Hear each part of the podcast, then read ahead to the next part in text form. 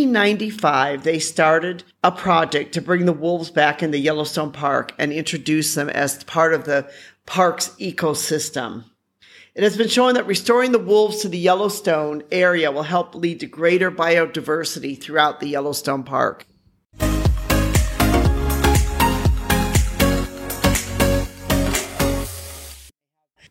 Hi, this is Anita from the Dusty Roads Podcast. Today I want to go to the United States and want to talk a little bit about Yellowstone. And in particular, Yellowstone National Park. I know Yellowstone has recently been on the news quite a bit because parts of the park have been closed.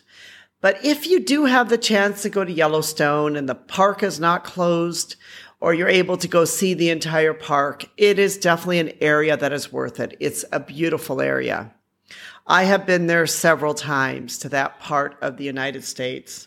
You know, some people ask themselves and they want to know, well, you know, can I go see Yellowstone without a car? You know, certainly, you know, having a car in Yellowstone is easier because there are, you know, lots of places you can drive, especially if you like to drive, if you want to be independent you know, it, it, it just is easier to have a car in Yellowstone and to go and see all the things that maybe you want to see or the things that you hope to be able to see there. But if you're not able to have a car or you don't want to drive, then, you know, of course you can, you can see Yellowstone without a car because there's no taxi services, there's shuttle services, there's, um, you can bicycle around, you can walk, you can hike. There's lots of different options and things that you can do to be able to go through to Yellowstone without having a car. There's some um, blogs that we've written about this, which airports you can fly into, which, you know, Yellowstone actually does have an airport. It's a small airport. It's not open all year round. There's only certain flights that go into it. It's, you know, they do have a small rental car agency there, but it's only a mile or two away from the Yellowstone Park. You know, so if you're going to be flying, you know, especially Delta or United Airlines, and you know you're going to be flying through Salt Lake or uh, Denver, which is the cities where the uh, they fly out of or fly into, then you know it might be a great option for you to just fly up to Yellowstone there, get a car rental from them there, or don't even get a car rental. Use a taxi, use a shuttle service, and get in to see the park. You know, one of the things that we recommend is that you should plan your trip ahead of time. If you're going to visit a place like Yellowstone, you kind of want to know where you're going, what you're doing, and what you want to see. It's a vast park. It it takes a lot to be able to see everything there, especially as a lot of it has to do with hiking or going into the woods and and you know you know seeing the woods area and other places like that it's going to take time. You know, if, all you're going to do is just drive on the roads, you're not going to see very much. Where you're going to see most of the stuff is going to be out into the nature. And that's what Yellowstone really is about. It's about getting into the nature. It's getting into the hiking. It's getting in to see, you know, the wonderful nature that's there. One of the things I want to talk about that a lot of people go to Yellowstone to try to see is the black wolf. And it's quite an interesting history about this black wolf because usually wolves are gray or wolves are white. And in fact, the more up north you get, the wolves usually white because they're white because it camouflages against the snow, or they're gray because it camouflages against their surroundings. But in Yellowstone, there's a wolf, which is kind of a black wolf. And right now, the wolves in Yellowstone are like 50 50 black and 50 50 kind of this gray. You know, some people ask, well, where did the black wolf come from? And um, one of the Yellowstone uh, biologists said, you can thank humans and our pets for adding black to the color palette of wolves. Humans bring domestic dogs across about 7,000 years ago, and they brought these dogs that had black coat color genes in them. And some of these dogs bred with wild wolves. Some were in the area of the Yukon, and this gene got into wild wolf populations. So actually, you know, when you see these black wolves, um, way, way back thousands of years ago, they came from some domesticated dogs, which is sort of an um, interesting side note. There are these wolves that are there. You know, for many years there weren't any wolves in well, Yellowstone because when the when the settlers came out to the west and they started to you know have their ranches and other things you know there in the western part of the United States, the wolf, of course, was their enemy. So they set traps, they had poison, they shot the wolves, they killed the wolves because the wolves were essentially killing their livestock or their livelihood. The wolf was the enemy to the settlers. So they were actually for a while, they were almost extinct. There were not very many wolves in this area at all. But the Yellowstone started to reintroduce the wolves into the population of the park.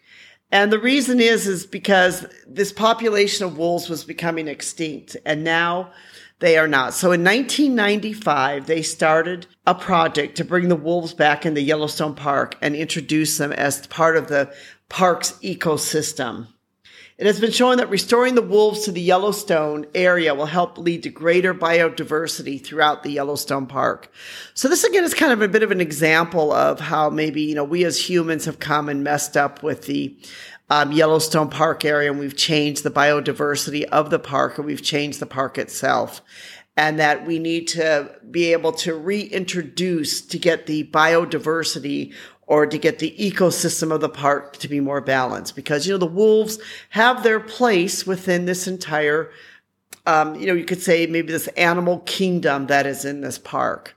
So if you happen to go to Yellowstone and you happen to be lucky enough to see a wolf and especially a black wolf, you know, stay clear away. You know, wolves, of course, can be a, a dangerous animal, but do try to get close enough to take a photo.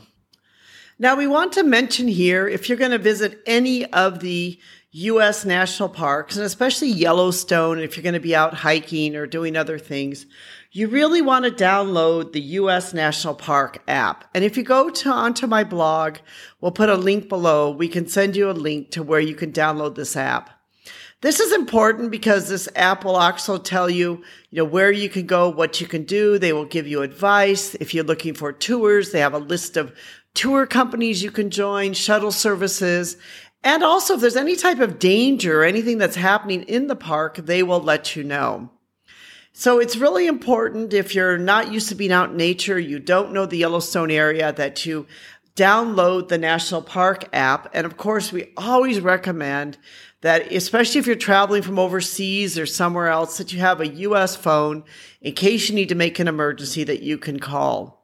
You know, people do get lost in the national parks all the time. Even Americans get lost. Uh, you know, they're sometimes, you know, found months later um, you know, dead somewhere because they ran out of water, they ran out of food, or they just simply got lost. So you really want to be sure that you are checking, um, that you have the National Park app, that you have a phone, that you have all your safety, all your equipment, everything that you know exactly where you're going and where you're going to be trekking in, that you don't try to do something crazy where you could end up losing your life in the process.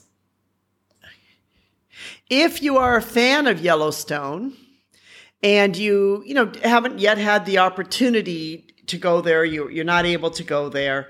You know, one of the great ways that we recommend that you can do this, we've talked about this before in our podcast quite a bit on uh, different parts of the world. One way is through the Conquer Virtual Challenge, which also has a Yellowstone challenge. And it's a challenge which I'm presently doing now. And one of my favorite things about it is you can go on and you can go on to the Google Maps and you can kind of see where you are and you can get a feel for the area.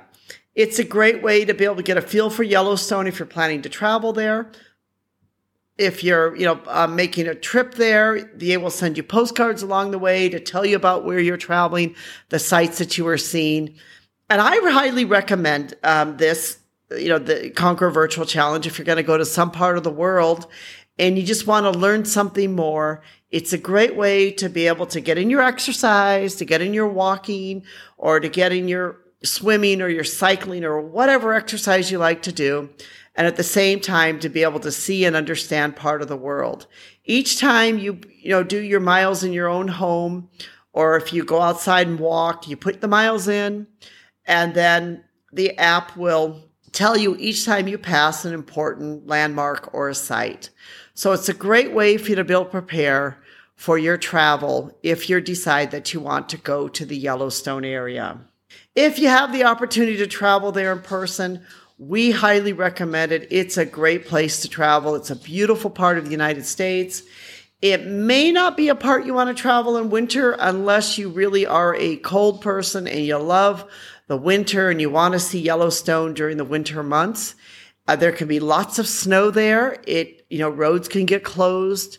Of course, the Yellowstone Airport is not even open in the wintertime. You'd have to travel into one of the other airports. But it is a beautiful place to travel in the spring and the fall, and of course, during the summer months. This is Anita from the Dusty Roads podcast. Thank you so much for listening. We truly do appreciate you listening to us, and we appreciate you coming along with us on the dusty roads of life and living your life as a global citizen. Check out our blog at A Bus on a Dusty Road. We have lots of great information about many parts of the world. And we want to thank our production crew, Rico in particular, for helping us with this podcast. And thank you so much for listening. We realize that without you, this would not be possible.